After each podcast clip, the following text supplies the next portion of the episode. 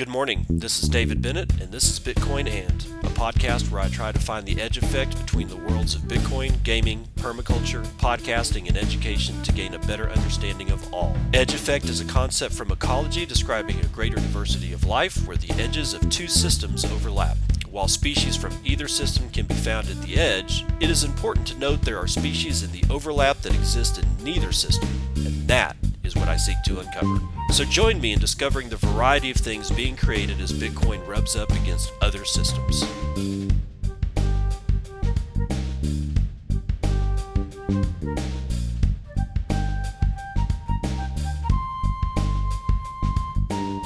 It is 9:13 a.m. Central Standard Time. It's the 21st of January 2022 and this is episode 530 of Bitcoin and today is my birthday.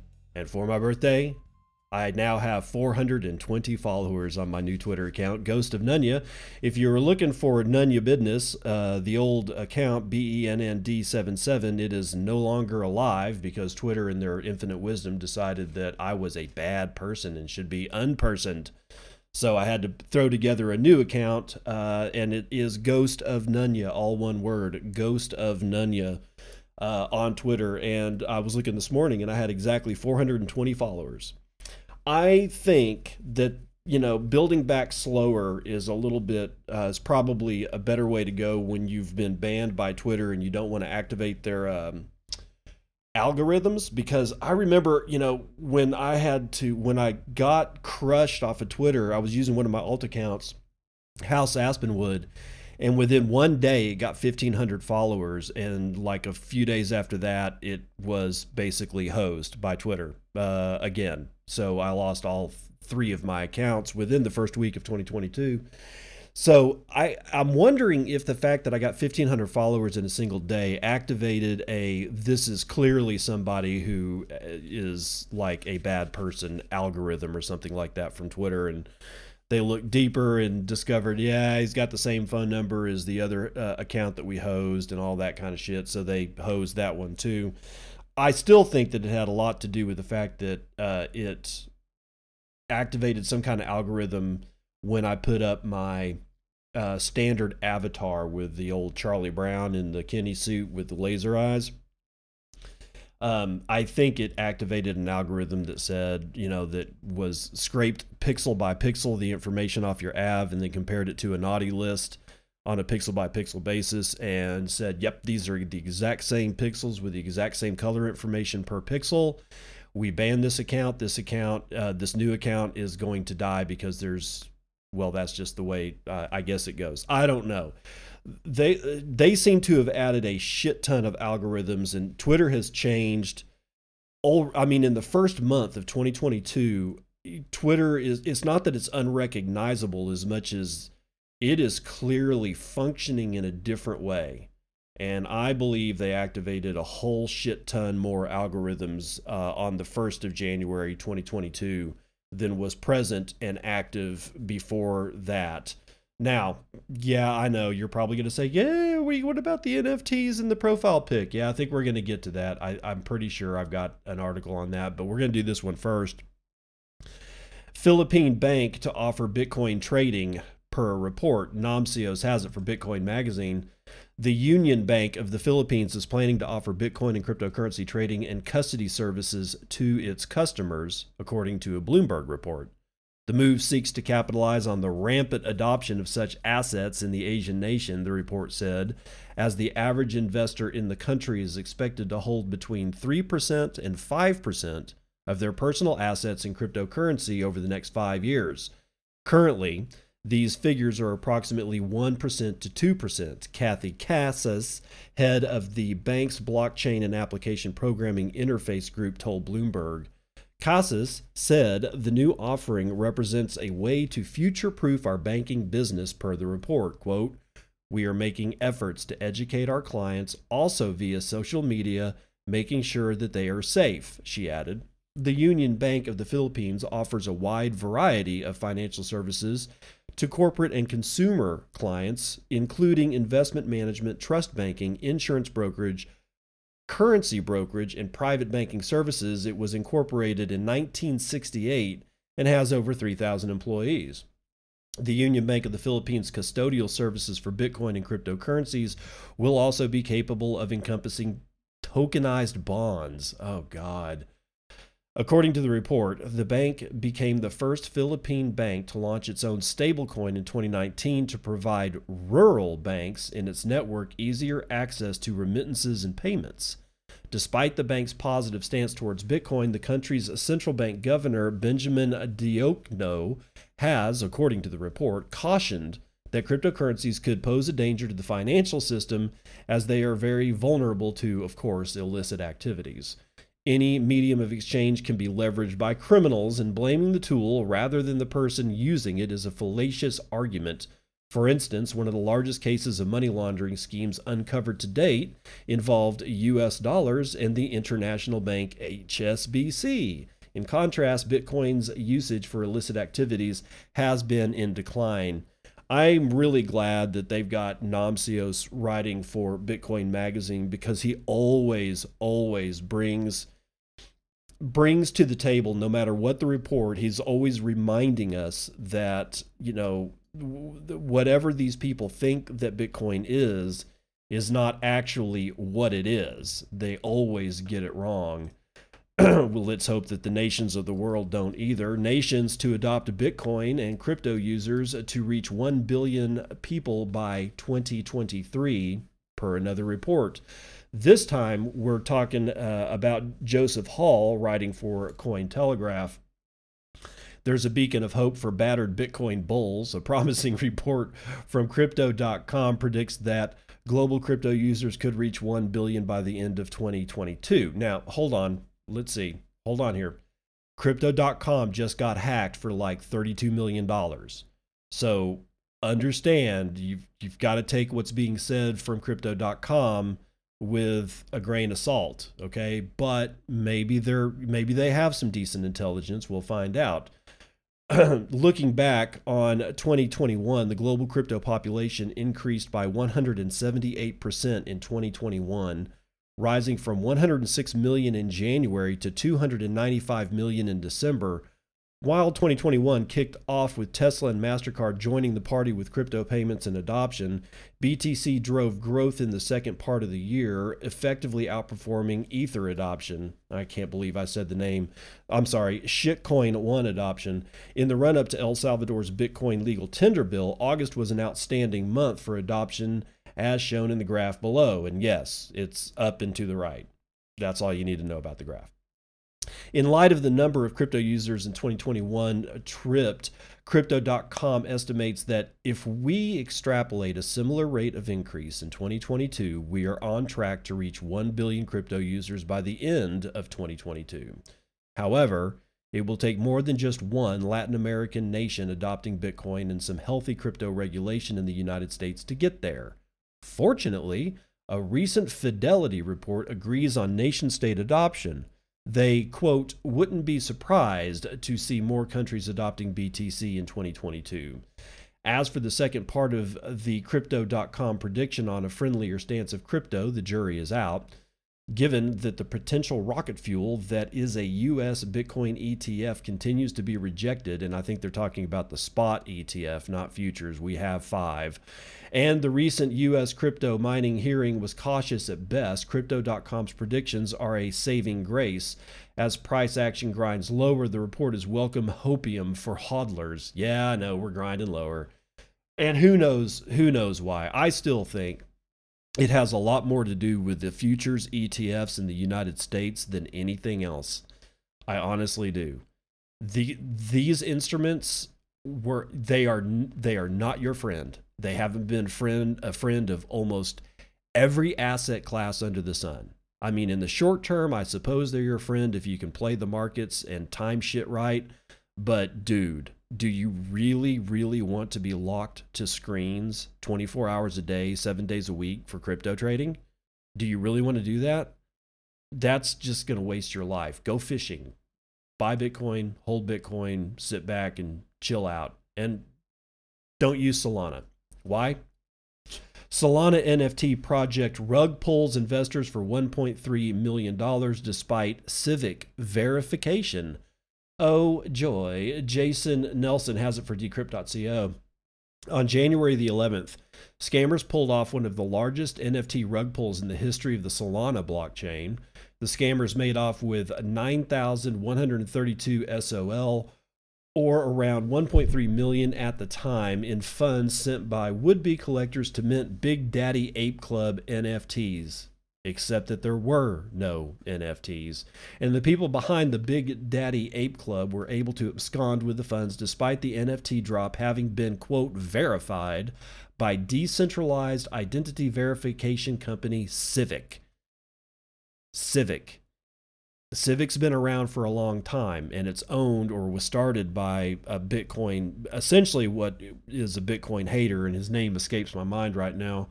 Uh, but Civic. Who is that dude? I, I know it. I can see his face in my mind. It's just big fat dude. Anyway, uh, Civic, a San Francisco based crypto firm that first burst onto the scene in 2015 as an open source identity verification protocol on Shitcoin One, has refashioned itself into an NFT auditing and verification service on competing blockchain network Solana. Civic announced in late December that it had verified the Big Daddy Ape Club through its Verified by Civic Pass program. The company says it designed the program as a free service for creators to verify their real world identities and build trust within their communities. But it was the trust that the Big Daddy Ape Club exploited. And Civic now says it's working with law enforcement to track down those responsible for the scam. Quote, we are aware of the reported Big Daddy Ape Club rug pull and that there are victims involved. we take this attack on the NFT community seriously and are taking steps to offer all the assistance that we can, Civic CEO Chris Hart tweeted on the day of the mint. Big Daddy Ape Club was billed as a collection of 2,222 ape themed NFTs to be minted on the Solana blockchain and listed on the Solana Art uh, NFT marketplace, but it turned out to be a classic rug pull, a type of exit scam that is all too common in crypto, in which developers suddenly leave a project and disappear with investors' money.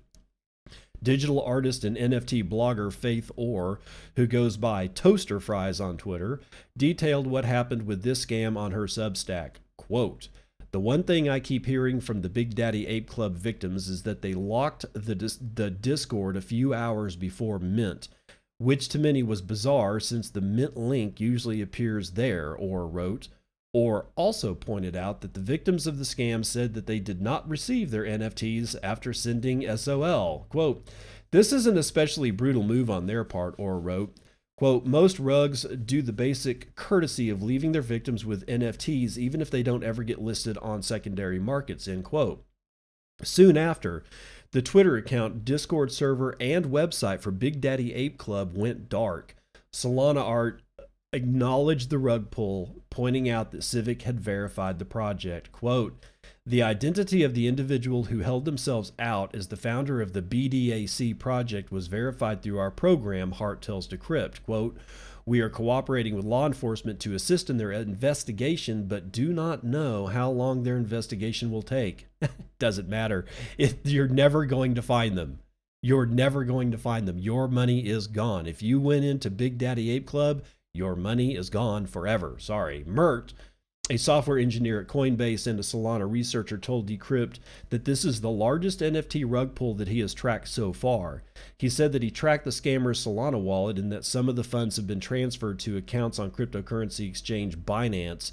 Upon filing a report, the exchange told Mert that it has since blocked the accounts and will likewise work with law enforcement to investigate. Quote, we are aware of the recent reports and our team is investigating the matter further.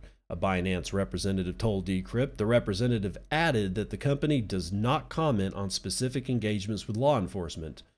Hart says that Civic aims for the highest level of accuracy, but says no verification process is effective 100% of the time. Quote, We do not endorse projects in this program, nor do we perform due diligence on them beyond our identity verification services, he said.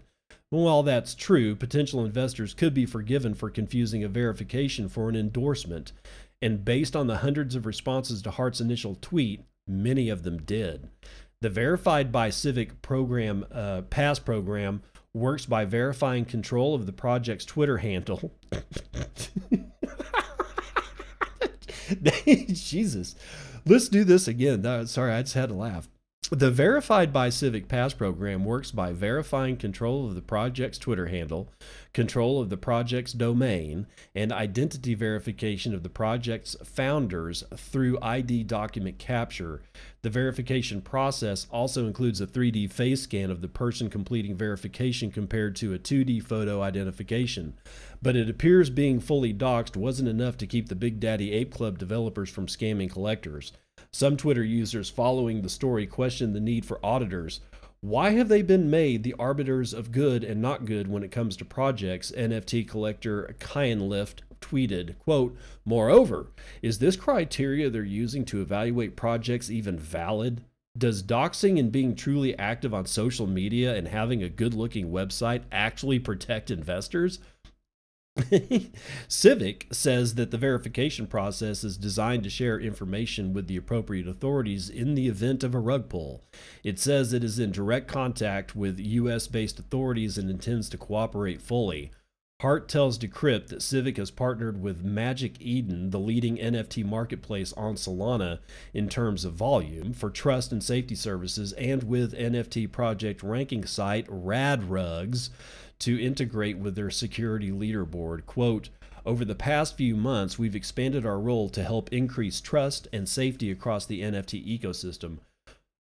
he added, Hart added rather, that Civic has partnered with Metaplex, the company behind the protocol responsible for creating NFTs on Solana, in an attempt to mitigate the use of bots on the network, which continues to be a significant problem for NFT projects on Solana. Because transaction fees on Solana are near zero, unlike the gas fees on rival network Shitcoin One, tech savvy traders can use bots to spam the network with transactions and scoop up tokens during an IDO or valuable NFTs during a mint in order to resell them on secondary markets at a much higher price. Last November, Civic announced the launch of Ignite Pass, a free version of its Civic Pass, which is designed to address this problem. Civic says Ignite Pass requires NFT buyers to prove their liveness and offer a paid upgrade option for high value auctions, but this too does not currently appear to be working as intended. And here's a tweet from at redacted underscore J. Quote, well, given Mortuary Inc. NFT got botted to hell last night, thanks, Saint Electic, for the heads up, using Civic Key CAPTCHA it looks like the current CAPTCHA is useless now. The spy versus spy game has escalated. Basilamon and I are convening a war council to look at the new CAPTCHA. So apparently, Civic's entire system is just broken. All right, so that's the end of the article. It's just broken. What the fuck? I, I can't iterate this enough. Stop buying NFTs. Don't do it there's nothing there's absolutely nothing good about any of this crap so please just stay as far away from this crap as possible so that you don't have to go into all this crap now robinhood is in the news with their crypto wallet apparently their testing is live and now a thousand users can withdraw cointelegraph's brian Newar has it online retail investing platform robinhood has released its long awaited crypto wallet for beta testing, which will finally enable users to withdraw crypto from the platform. The first 1,000 users that signed up to the wait list for wallets are eligible to take part in beta testing. Wallet testers are, will be able to withdraw crypto valued up to $2,999 over a maximum of 10 total transactions daily. Robinhood is a financial services platform. Yeah, we know, and it's backed by Citadel Securities and that is an incestuous relationship. I won't get into why. While the current limit of testers is capped at 1,000, the company plans to raise the cap to 10,000 by March. A January announcement from Robinhood stated that, quote, beta testers will help us test core functionality and provide critical feedback to inform the final version of the project, end quote. Wallet testers will be per- required to perform Know Your Customer identification if they are not existing Robinhood users and use a two factor authentication app. Robinhood's crypto COO, Christine Brown, tweeted today that while the beta program is ongoing, the company will work to finalize the send and receive flows and add delightful QR scanning experiences, improve transaction history, and Block Explorer support. End quote. Up until the release of wallets, any crypto bought on the platform could not be withdrawn nor stored privately, making it essentially a crypto transaction in name only. Now, however, Robinhood's growing crypto division is beginning to resemble a full fledged crypto exchange that the company says will, quote, fully connect Robinhood crypto holders to the greater blockchain ecosystem for the very first time.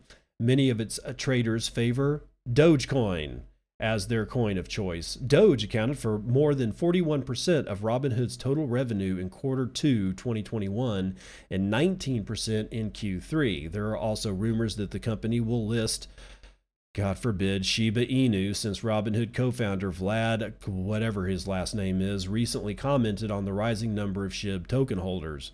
Brown stated that listing SHIB would depend on regulatory feasibility. Robinhood share price has fallen to an all time low of $13.50 in after hours trading. I like how they just put that right there at the end. Everything is tanking. We'll get to that when we run the numbers. But first, uh, Bitcoin company Voltage raises $6 million in a seed round. Namcios has it for Bitcoin Magazine. Bitcoin and Lightning infrastructure company Voltage has raised 6 million in a seed funding round led by early stage venture capital firm Trammell Venture Partners, the company said in a statement sent to Bitcoin Magazine. Craft Ventures GV, Stillmark, Cavalry Asset Fund, Strategic Cyber Ventures, Fulgur Ventures, and Tenzig.vc also participated in the round. Quote, at Voltage, we are building the tools and services needed to take Bitcoin into its next phase of adoption, Voltage CEO Graham Krizek said in a statement. Quote, by creating a simple and easy way to interface with Bitcoin and the Lightning Network, we are ushering in a new wave of users and use cases. We are grateful for the community's support and will continue our mission to provide easy, scalable solutions to fast track a Bitcoin standard. End quote. Voltage said the round would support its growth plans and aid in its hiring efforts as it works to expand and improve its enterprise grade Bitcoin and Lightning infrastructure, infrastructure solutions. Voltage provides hosting services for users interested in running a Bitcoin or Lightning node on a cloud. The service also includes a dashboard through which users can interact with their instances, though most of the housekeeping is automatically provided by the infrastructure company. According to its website, sensitive files are encrypted to the user's password on the client side, and the seed and password created by the user are never seen by Voltage. Quote, as more developers and companies move to adopt and deploy Bitcoin and Lightning applications at scale, Graham and his team are poised to support rapid consumer grade Bitcoin native development and deployment, said Trammell Venture Partners Managing Director Christopher Callicott, who will be joining Voltage's board of directors. True ownership of Bitcoin can only be achieved by running a node as the user becomes a participant in the peer to peer monetary network. By simply using a mobile or desktop wallet, the user would be trusting somebody else's node to acknowledge and broadcast transactions. Voltage's product line increases the appeal for more people to run their own nodes as it offers a more convenient avenue for beginners or companies in need of either scaling mechanisms. However, the practice still comes with trade offs as the user or company would be outsourcing some aspects of that task to a third party. So there you go, Voltage doing well. Glad to see that uh, Trammell and Fulgur and all those guys are still active uh, in uh, investing in these uh, smaller uh, startup companies. Thank God. Now let's run the numbers.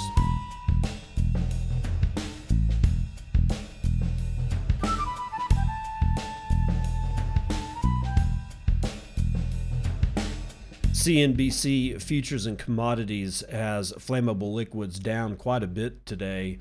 Uh, West Texas Intermediate down a point and a half uh, to $84.28. Brent North Sea likewise down a point and a half to $87.08. Natural gas on the upswing, two and a half points, $3.90 per thousand cubic feet. Gasoline is down one and a half as well, $2.42 per gallon. It's still not going to make people on the West Coast very happy. All of your shiny metal rocks except palladium are down today. Gold is down 0.4% to $1,835. Silver down over a point to $24.44. Platinum down almost a full point. Copper is down uh, three quarters of a point. Palladium is actually up 1.36. Agricultural futures are mostly going down today, with the biggest loser being coffee at 2.87% to the downside. Chocolate on its heels at 2.63 to the downside. Wheat after that, uh, 1.14% to the downside. Soybeans down just over a point. Dow futures are down 0.16%. Nasdaq is down 0.99%. Jesus. Uh, S&P futures down 0.61% and S&P mini is down 0.42%. Bitcoin having problems today. $38,289. 275,000 transactions performed in the last 24 hours. That's 11,500 transactions on average per hour with 616,000 BTC being sent in that period. That's 25,697 BTC on average every hour. Average transaction value is two and a quarter BTC. Median transaction value is up to 0.016 BTC or 605 bucks. Block times are high again, 10 minutes and 55 seconds. 0.08 BTC taken in fees on a per block basis, 11.43 BTC taken in fees overall in the last 24 hour period. With a 8.28% drop in hash rate, we are now dipping below 200 exahashes to 198.7 exahashes per second. We did hit a all-time high of hash rate yesterday. I think it was 216 exahashes per second, and a lot of that shit just came offline. It's just it's oh god, it's like it's like being on an ocean with the waves and everything. Shitcoin indicator Doge, 15 United States pennies. Uh, 300 or not 300 3059 transactions waiting on three blocks to clear. We have dipped to a 732.2 billion dollar market capitalization which is a mere 6% of gold's market cap. But if you really want to do it you can buy 21 ounces of shiny metal rocks with your one bitcoin of which there are 18,936,029 in circulation there are 3,320.7 of those locked in the Lightning Network, valued at $128.4 million, being run over. Wow, we got a whole bunch more nodes online. We are now at 19,111 nodes that we can connect to, or at least that we can see, uh, sporting 84,151 payment channels. That was like, dude, dude, yesterday was it just uh, below 84 it was at like 83,800 uh, so somebody cranked up a shit ton of lightning nodes man 76.2% of all of it, however, is being run over the Tor network. That is 2,530 and 31 and a half BTC in the Lightning network on the Tor side, being run over 11,808 Tor nodes that we can see, and that's going to do it for Vitals.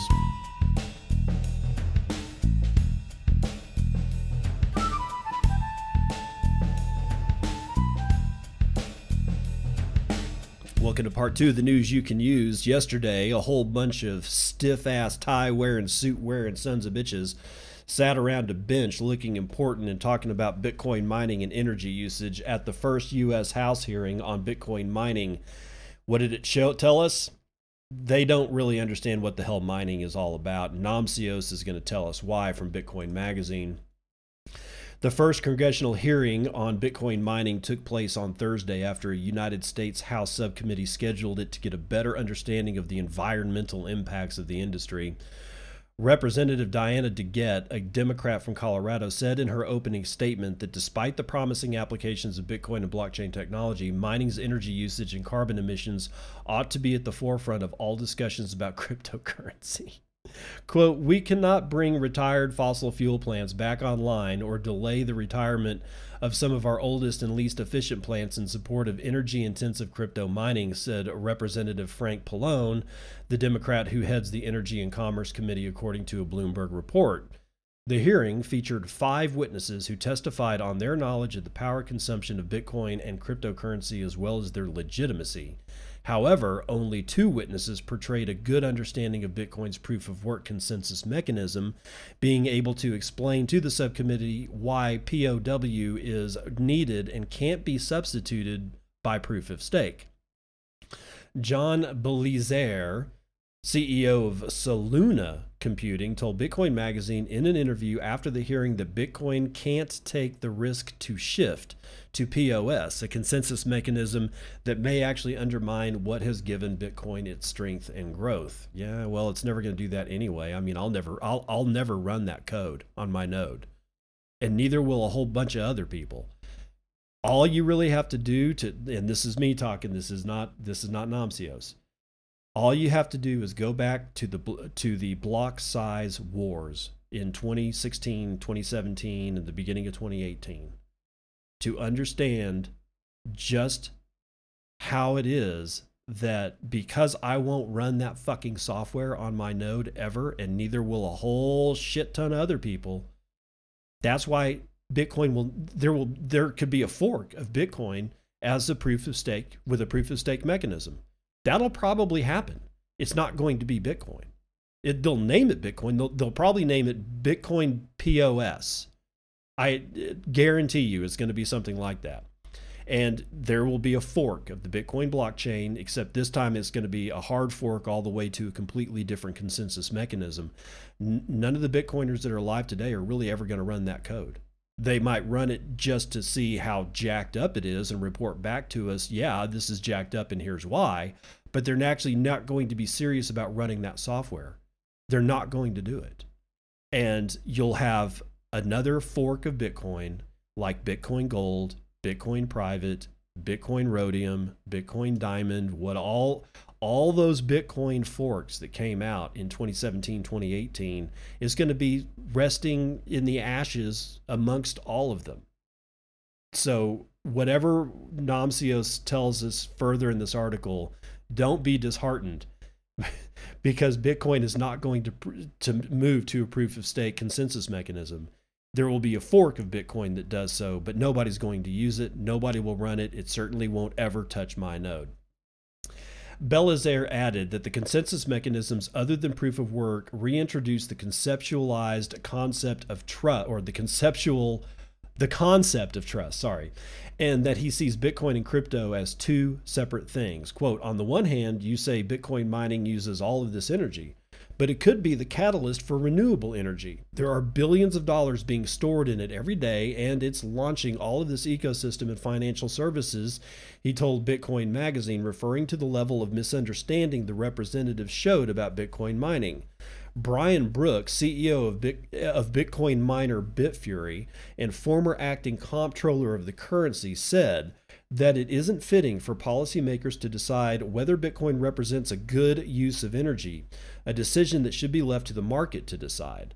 Brooks also highlighted how Bitcoin can actually help the energy economy of the United States. Quote, Bitcoin is like an energy derivative. It provides real time price signals to the market about the most valuable use of energy in a given place, Brooks said. The vast majority of industrial scale Bitcoin miners are the price transmission belt for all of the energy globally, end quote. Brooks went on to explain that his company virtually only deploys mining operations in joint ventures with utility or renewable providers because, quote, they can only make the economics work if there is a base load consumer there, and that's almost always Bitcoin mining. Quote, all of our projects are, some utility says, we can't build another plant unless you will come and be our in in in sorry our interrupter God, I'm having a hell of a day today. Interruptible source of baseload consumption, Brooks added. That's the beauty of Bitcoin mining. Again, by Namcios for Bitcoin Magazine. Um, yeah, there is clearly by the statements of, of at least Diana DeGette, uh, who said, what was it? We cannot bring retired fossil fuel plants back online. Why would she think we would want that? I mean, there was, there is a case up in uh, upstate New York, Greenidge, that did that. They, but they didn't bring it back online as much as they refit it to burn natural gas, and then they went into Bitcoin mining. I, it's not. I, I, if I remember right, it wasn't an offline plant. Maybe it was. If, if I'm wrong on that, you know, please feel free to correct me at Ghost of Nunya on Twitter. Um, but most of the Bitcoin mining people that I hear on podcasts, and interviews, what they, you know, like Adamo, uh, Denver Bitcoin says on, you know, on Twitter and whatnot like that, they're not really looking for that. They're they're they're not looking to bring coal-fired plants back online. She has no clue what she's talking about, and I'm not going to get into her shit about it because how could she? This is probably fairly low on representatives' list of shit to do. Honestly, be, being just brutally honest, I don't think that they care enough yet to where they really get their aides to go through and start pulling this shit apart and hire and they also need to actually go and look for aides that actually know about this stuff and put them on their staff so that when they ask go pull this shit apart and give me a report that I can easily digest and understand, that they can go do that. The aides that they have right now are just as in the dark as the representatives that they work for on all of this stuff because it's last probably very very very at the bot you know towards the bottom of their list of shit that they've got to get done i still don't like them and i'm not like trying to you know rah rah for them or anything like that it's just that that's i guarantee you that that's what's going on this is why she's ignorant about what's going on in Bitcoin mining. That ignorance is lethal, by the way. If that ignorance continues, it can really do some damage to our ecosystem, but it also is going to do damage to their reelection possibilities because there is the case that I would vote for somebody over somebody else if they actually understand Bitcoin demonstrate to me that they do understand Bitcoin and are going to do something to champion Bitcoin going into the, into the future over somebody else, unless that person that likes Bitcoin says something like, you should not have private property rights, you should not be able to defend your property with firearms or any other kind of weaponry. Because at that point, they don't understand the philosophy of Bitcoin. But if they understand the philosophy philosophy of freedom and they seem to understand more about Bitcoin than your average rep or senator, then yes, they're going to actually be able to capture my vote if I decide to actually vote in the future. I really kind of haven't in a while. In either event, we need to move on. Why real estate investors should love Bitcoin. This is James Santi writing for Bitcoin Magazine. The absolute scarcity and perfectly known deflationary supply schedule of Bitcoin means that holders maximize benefits by having a low time preference. That is, they are willing to forego immediate benefits for the potential of increased returns in the future. The opposite of this is having a high time preference, being focused on immediate well being or fast returns, often at the expense of the long term. Real estate investors generally have a low time preference. Institutions model 10 year cash flows as a market standard, and most mom and pop homebuyers enter into multi decade mortgages or at least acknowledge the drawbacks of buying and selling too often. This mindset is well suited to holding Bitcoin, where historically returns have been maximized by holding through one or more four year halving cycles, and high time preference, short term trading is incredibly risky due to Bitcoin's volatility. Those with significant portions of their wealth in Bitcoin have generally done hundreds and often thousands of hours of work on the subject. The rabbit hole is endless. This helps build an unshakable conviction, one that continues despite being constantly tested by external forces and volatility. Bitcoiners know that they own and what they own and are happy for it to be an oversized part of their portfolio, if not the only asset that they own. Successful real estate investors are often very similar in this regard. They know their asset class so well that diversifying into things such as stocks and bonds can often feel more risky for them. It can explain a lot of their initial pushback against Bitcoin, but those with an open mind, time, and energy to do the work will find that the Bitcoin rabbit hole is full of things that both attract them to and keep them in real estate. They may also conclude it does a better job at storing value and growing wealth. Similarly, Many real estate investors and special are specialists within their asset class, whether that be an institutional developer of logistics warehouses or mom and pop investors who fix up and flip single family homes. They stick to what they know best and it works for them.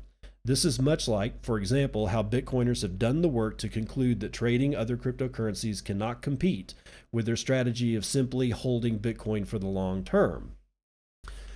Sim- proof of work. Now we're going to get into some proof of work here. Simply, proof of work is a piece of data which is difficult to produce but easy for others to verify. Bitcoin uses a proof of work system for block generation, where, in order for a block to be accepted by network participants, miners must complete a proof of work which covers all of the data in the block. The probability of being the miner to complete this proof of work is extremely low. It is also very difficult, with significant time and energy expended in the process. How this time and energy helps provide value to and secure the Bitcoin network has been discussed at length elsewhere. The key takeaway for real estate investors is that there is significant tangible work done in creating Bitcoin and securing the network. Real estate investors ascribe value to their asset being tangible, whether that being the ability to see, touch, and feel the finished product or selecting a particular investment because of its physical characteristics and quality.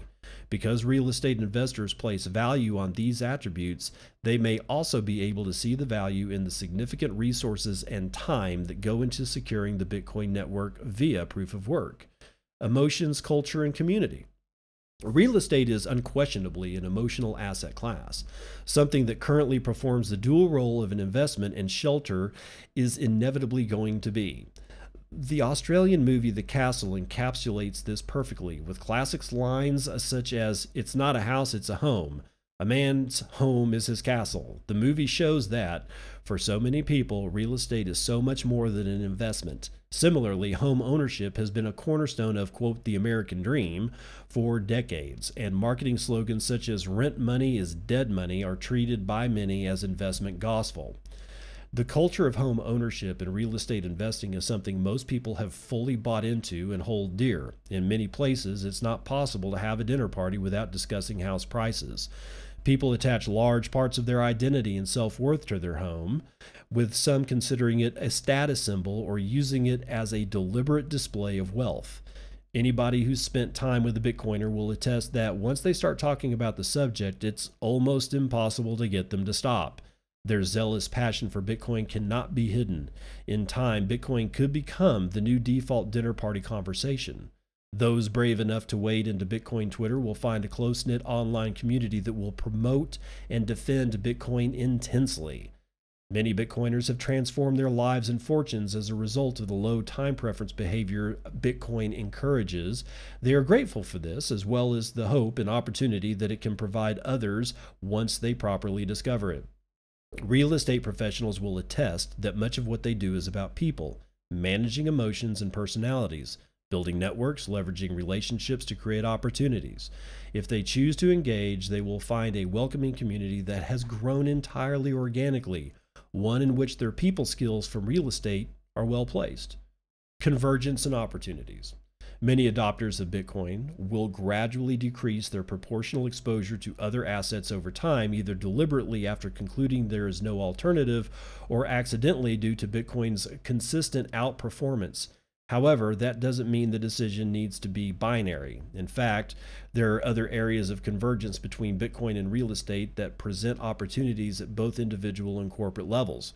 For the individual real estate owner, Bitcoin mining at home is increasingly feasible thanks to both readily accessible information and a range of providers retailing equipment, including ASICs and accessories to reduce noise and heat. Many real estate investors prioritize cash flow and yield. Mining Bitcoin can provide this.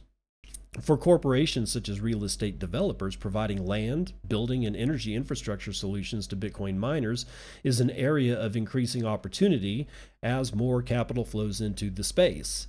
This may create some interesting opportunities for real estate asset managers to create partnerships or new structures that enable miners to do what they do best. They can source cheap or stranded energy sources and plug in as many ASICs as possible while enabling real estate experts to develop and own the underlying real estate and earn a yield on it in perpetuity possibly in exchange for Bitcoin rather than fiat currency, or by adopting a revenue sharing model in the same way retail landlords generate turnover rents. My previous article argued that Bitcoin has the potential to extract significant value from real estate over time. In the process, a subsector of real estate could emerge Bitcoin real estate.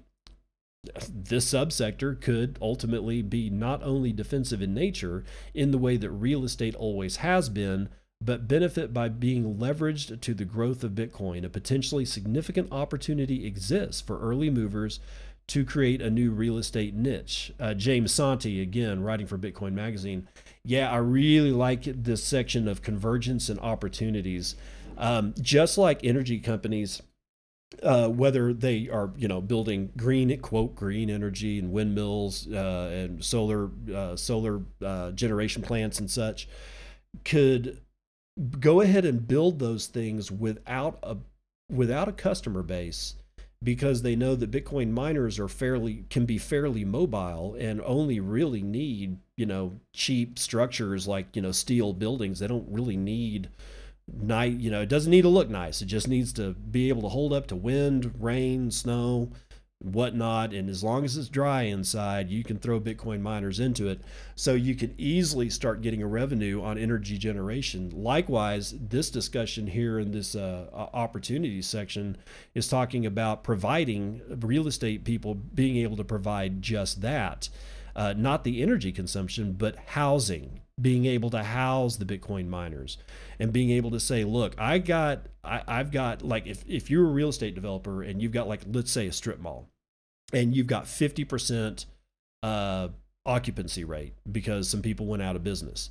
If that building has a shit ton of power going to it, and that real estate is located in a low cost power environment and you're paying like less than you know 10 cents per kilo around 10 cents and lower per kilowatt hour then you can say you can start courting bitcoin miners and say i need you to come in.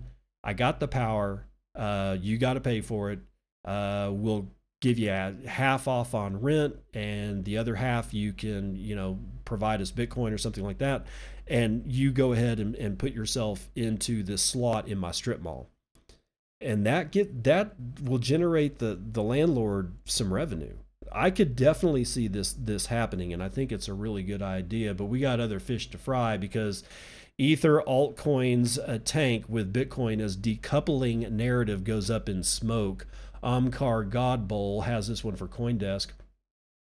The developing narrative of shitcoin one and alternative shitcoins or altcoins decoupling from Bitcoin in an adverse macro environment went up in smoke on Friday, as well as a sell off in markets. And the largest cryptocurrency caused extensive damage to the broader crypto market. Bitcoin fell to a five month low of 38,300 during the Asian hours, an 8% slide on a 24 hour basis. Shitcoin 1, the second largest cryptocurrency, tanked 10%, printing lows near $2,800. The convincing move under 3,000 saw some traders book bearish option strategies, Swiss based derivatives analytics platform Laevitas said. While Bitcoin tokens slipped uh, 10%, native tokens of Loopring, Yearn Finance, Compound, and Aave fell between 12 and 15%, Coindesk data show.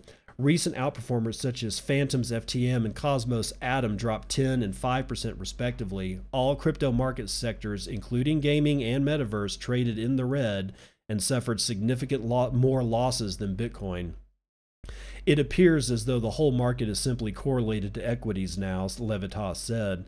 So it will be interesting to see how that evolves with the Federal Reserve looking increasingly likely to raise rates faster, end quote. The price action perhaps indicates that the market value of cryptocurrencies promising sound money and democratized finance is heavily dependent on centralized liquidity, the Fed's money printing program. Uh, Shitcoin 1 and the broader crypto market had stayed relatively resilient following Bitcoin's early December crash and to a then two month low of 42,000. That had several observers calling a continued uh, shitcoin one outperformance heading into 2022. I guess I'll go ahead and say it. They were, they were calling for a continued Ether outperformance heading into 2022.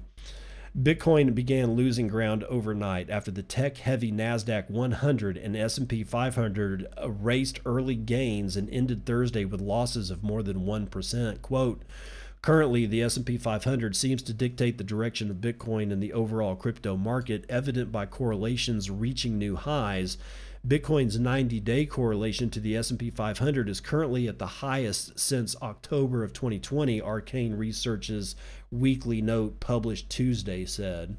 According to Kaiko Research, Bitcoin's 30-day correlation with the Nasdaq 100 and S&P 500 has risen to a 17-month high in the wake of the Fed's funds futures pricing in four Fed rate increases per or for 2022. Quote, we're now expecting five Fed rate hikes this year. David Bell, founder of macrodesic.com and UK growth director at TradingView, told Coindesk in a WhatsApp chat.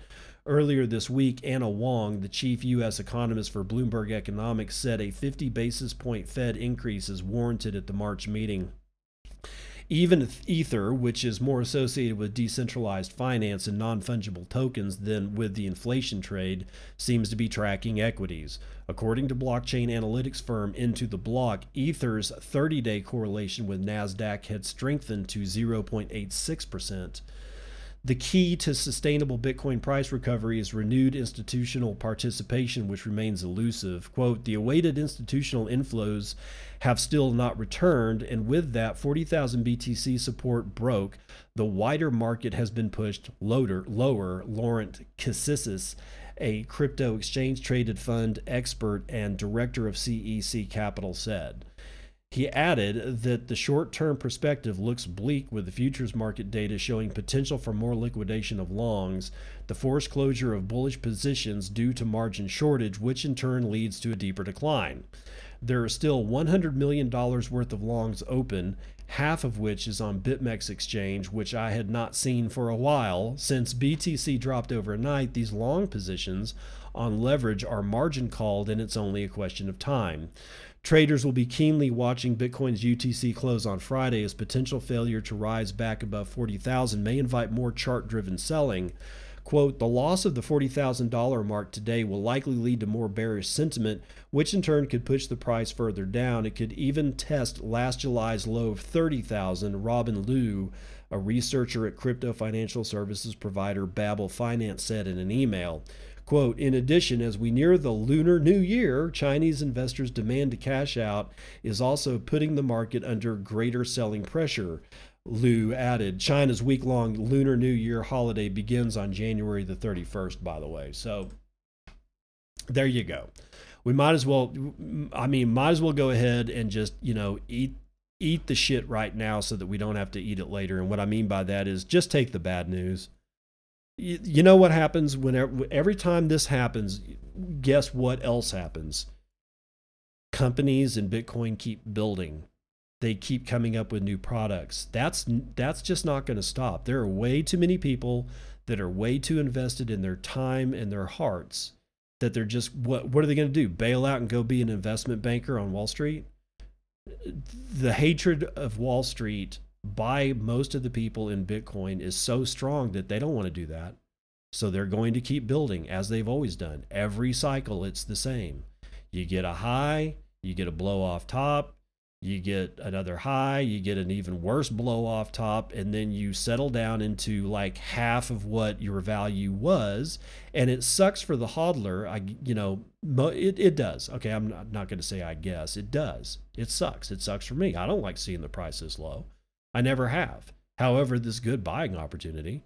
And second of all, all these people are going to continue to build. They're not going to stop. It's not like Rodolfo Novak out of Cold Card is going to close down Cold Card, stop making Opendimes and all that kind of shit. In fact, I saw a Mastodon uh, toot of his today that said, "Well, I guess we get to start building again." And he was he was grateful for it. You could tell you could tell in the the way that he wrote the sentence. He was like, "Thank God, we get to start building again." And he used the term bildel, which I, yeah, whatever, whatever. Turkish and Salvadoran presidents meet, and Bitcoiners were left disappointed. it's okay, don't worry about it. It, it's seriously, guys, it'll it'll be okay. Joseph Hall, Cointelegraph. Bitcoin took more than just a beating in the markets. The orange coin got a cold shoulder as Turkish President Recep, or Recep Tayyip Erdogan welcomed his Salvadoran peer Nayib Bukele in the capital of Turkey to talk about a number of topics.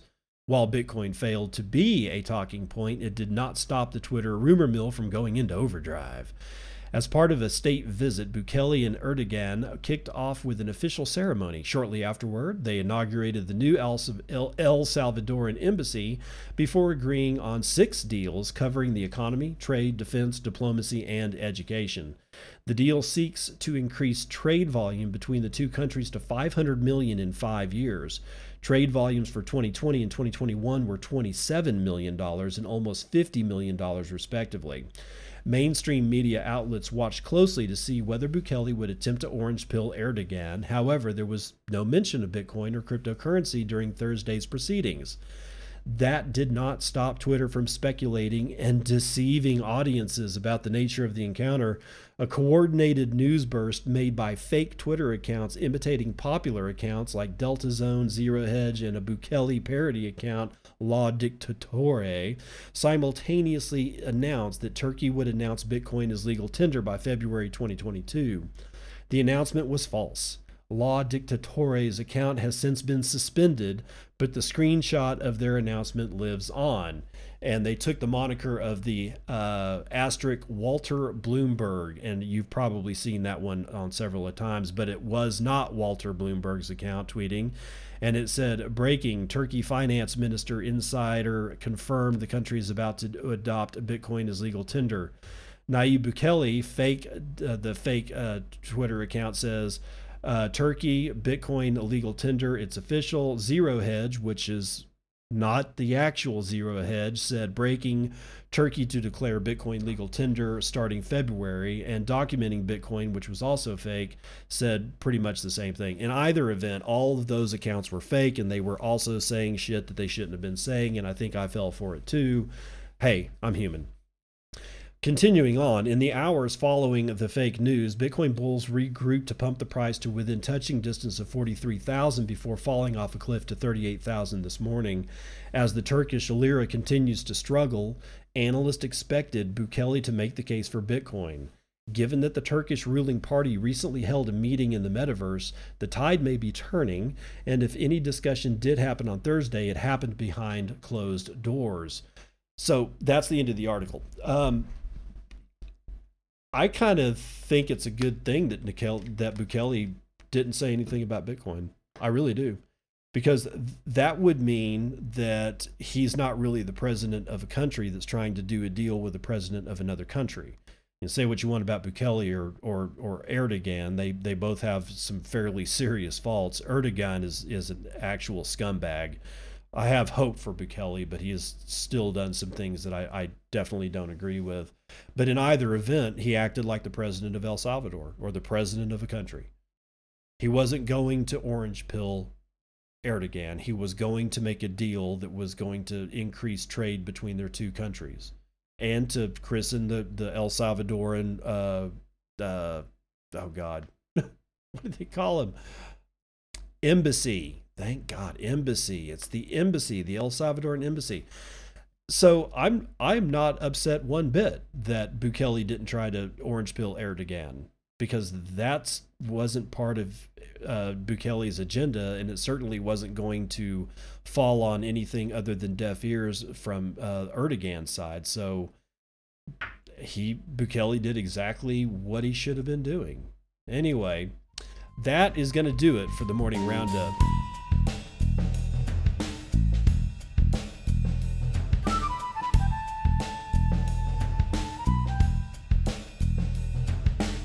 Right, it's Friday. It's the end of the week, so let's end it with a joke. Dad says jokes. Diarrhea is hereditary. It runs in your genes. yeah, that's pretty good. I like it. Um, if you want to help support the show, no better way to do it than Podcasting 2.0.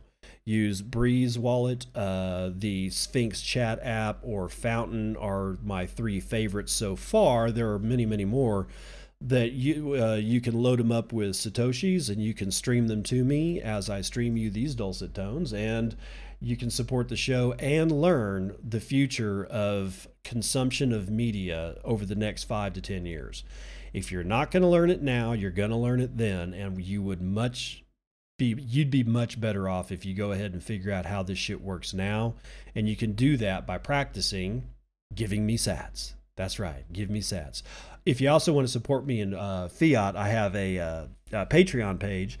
It's Bitcoin and podcast. That's all one word, Bitcoin and podcast, and you can do it there. And I think the Patreon or the patrons that I have so far, uh, they have uh, stuck with me. stuck with me for like the last i think i opened that thing up four or five months ago and um, yeah it's uh, it it's been it's been heartening to see people come out and, and support me that way. But again, my my favorite way is Satoshi's. If you if you don't feel comfortable with podcasting 2.0 and getting a wallet and streaming sats and all that kind of stuff, because there are a lot of people that are still not comfortable with it, then you have an outlet to support me through Patreon at Bitcoin and podcast. But just watching the sat stream into my Lightning node is so much fun. It's just it's it's great.